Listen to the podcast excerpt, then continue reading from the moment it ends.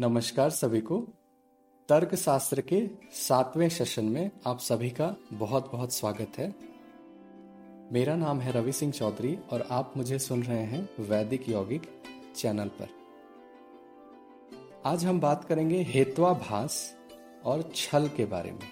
हमारा पर्पस भारतीय शास्त्र ज्ञान विज्ञान के प्रति जो श्रद्धा है, रियल में हमारे शास्त्र कहते क्या हैं, उसका एक पर्सपेक्टिव बस इस पॉडकास्ट में दिया जाएगा, ठीक है ना।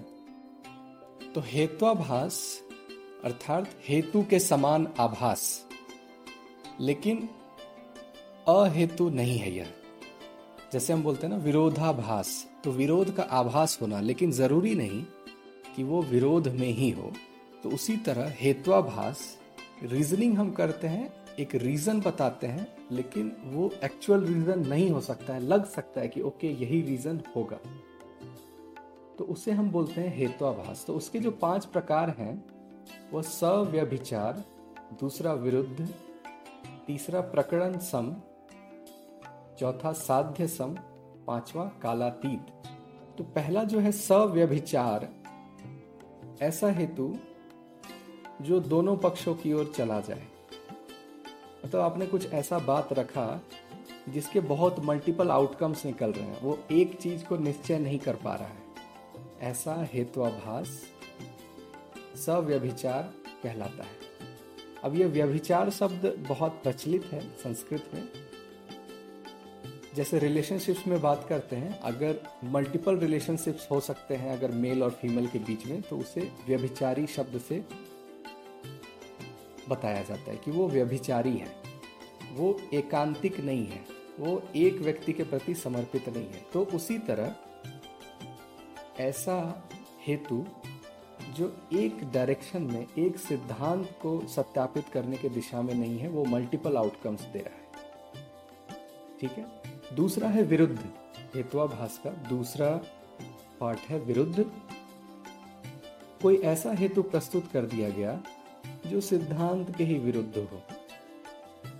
आप जिस सिद्धांत को मानते हैं, जिसके अनुसार आप अपनी बातों को रख रहे हैं, आप स्वयं के सिद्धांत को ही काट दे रहे हैं। आपने ऐसा हेतु प्रस्तुत कर दिया, ऐसा कारण आपने बता दिया, तो वो विरुद्ध हेत्वाभास हो जाएगा, ठीक है। तीसरा है प्रकरण सम।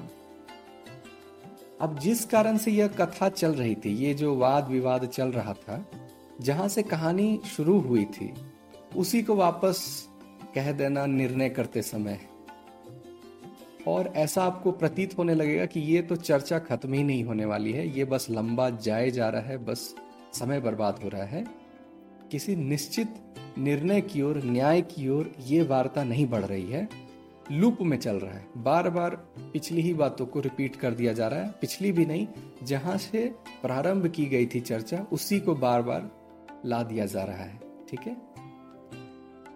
चौथा है साध्यसम। अब ऐसा रीजनिंग प्रस्तुत कर देना, ऐसा हेतु दे देना जो कारण ही सिद्ध नहीं है पहले, ठीक है, जो अभी तक वैलिड ही नहीं है।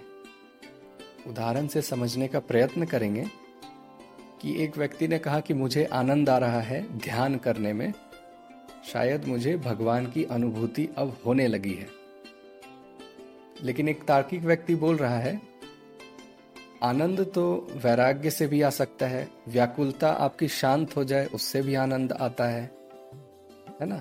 आपकी कोई इच्छा है वो पूर्ति हो जाए उसमें भी आनंद आता है। तो आनंद ईश्वर का लक्षण है यह किसने कहा। तो ये जो रिलेशनशिप है कि आनंद और भगवान का जो संबंध है, ये हर टाइम वैलिडेटेड नहीं है, तो इसको एज अ रीजनिंग प्रस्तुत कर देना साध्यसम कहलाएगा।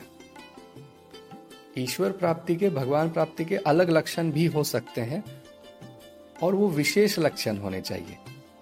और पांचवा है कालातीत। जैसे घड़े के रूप के बारे में अगर हम बात करें, तो वो प्रकाश हो नहीं हो, आप हो नहीं हो, उस कमरे में रखा घड़ा उसका रूप होगा,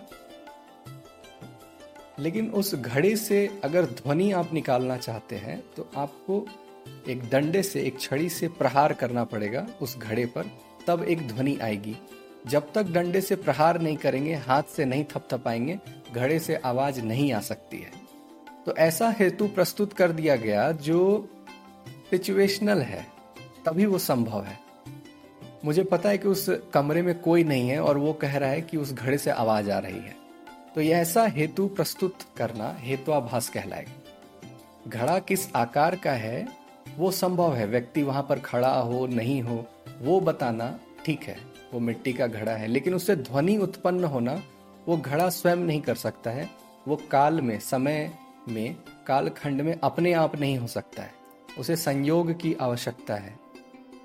तो सिचुएशनल चीजें जो किसी पर्टिकुलर सिचुएशन में होती है, उसको शाश्वत, उसको टाइमलेस मान लेना कि वो समय से परे है, ये एक प्रकार का हेत्वाभास है। दूसरा हमने देखा था छल। तो छल तीन प्रकार के हैं, वाक छल, सामान्य छल और उपचार छल। वाक छल, जैसे उसने कुछ कहा, नव कंबल कहा, अब वो कहना चाह रहा था नया कंबल, लेकिन सामने वाले ने बोला अच्छा नौ कंबल के बारे में आप बात कर रहे हैं, द नंबर नाइन, ठीक है। तो आपका प्रतिपक्ष, आपका विरोधी आपके मिस प्रोनाउंसिएशन पे ज़्यादा इंटरेस्टेड है, आपके शब्द के अर्थ को अनर्थ में बदलने के लिए वो तैयार है, इसे कहते हैं वाक छल। सामान्य छल, जैसे वाद विवाद में एक ब्राह्मण आपके सामने बैठा है और ब्राह्मण लड़के से कुछ गलती हो गई, उसने कुतर्क दे दिया, तो सभी बोल रहे हैं कि वो तो ब्राह्मण है, वो गलती कैसे कर सकता है। तो ऐसा मान लेना कि एक ब्राह्मण से भी गलती नहीं होगी कभी, ये एक छल है, एक प्रकार का छल है। तो इस तरह की चीजें आप हमेशा जानते सुनते होंगे कि न्यूज़पेपर में एक आर्टिकल आ गया, बहुत फेमस पर्सनालिटी है है ना, वो जे एन यू का है, वो किसी बड़े संस्थान से जुड़ा हुआ है, वो ऑक्सफोर्ड गया हुआ है, उसे सम्मान दिया गया है, है ना, वो तो उससे गलती कैसे हो सकती है, है ना।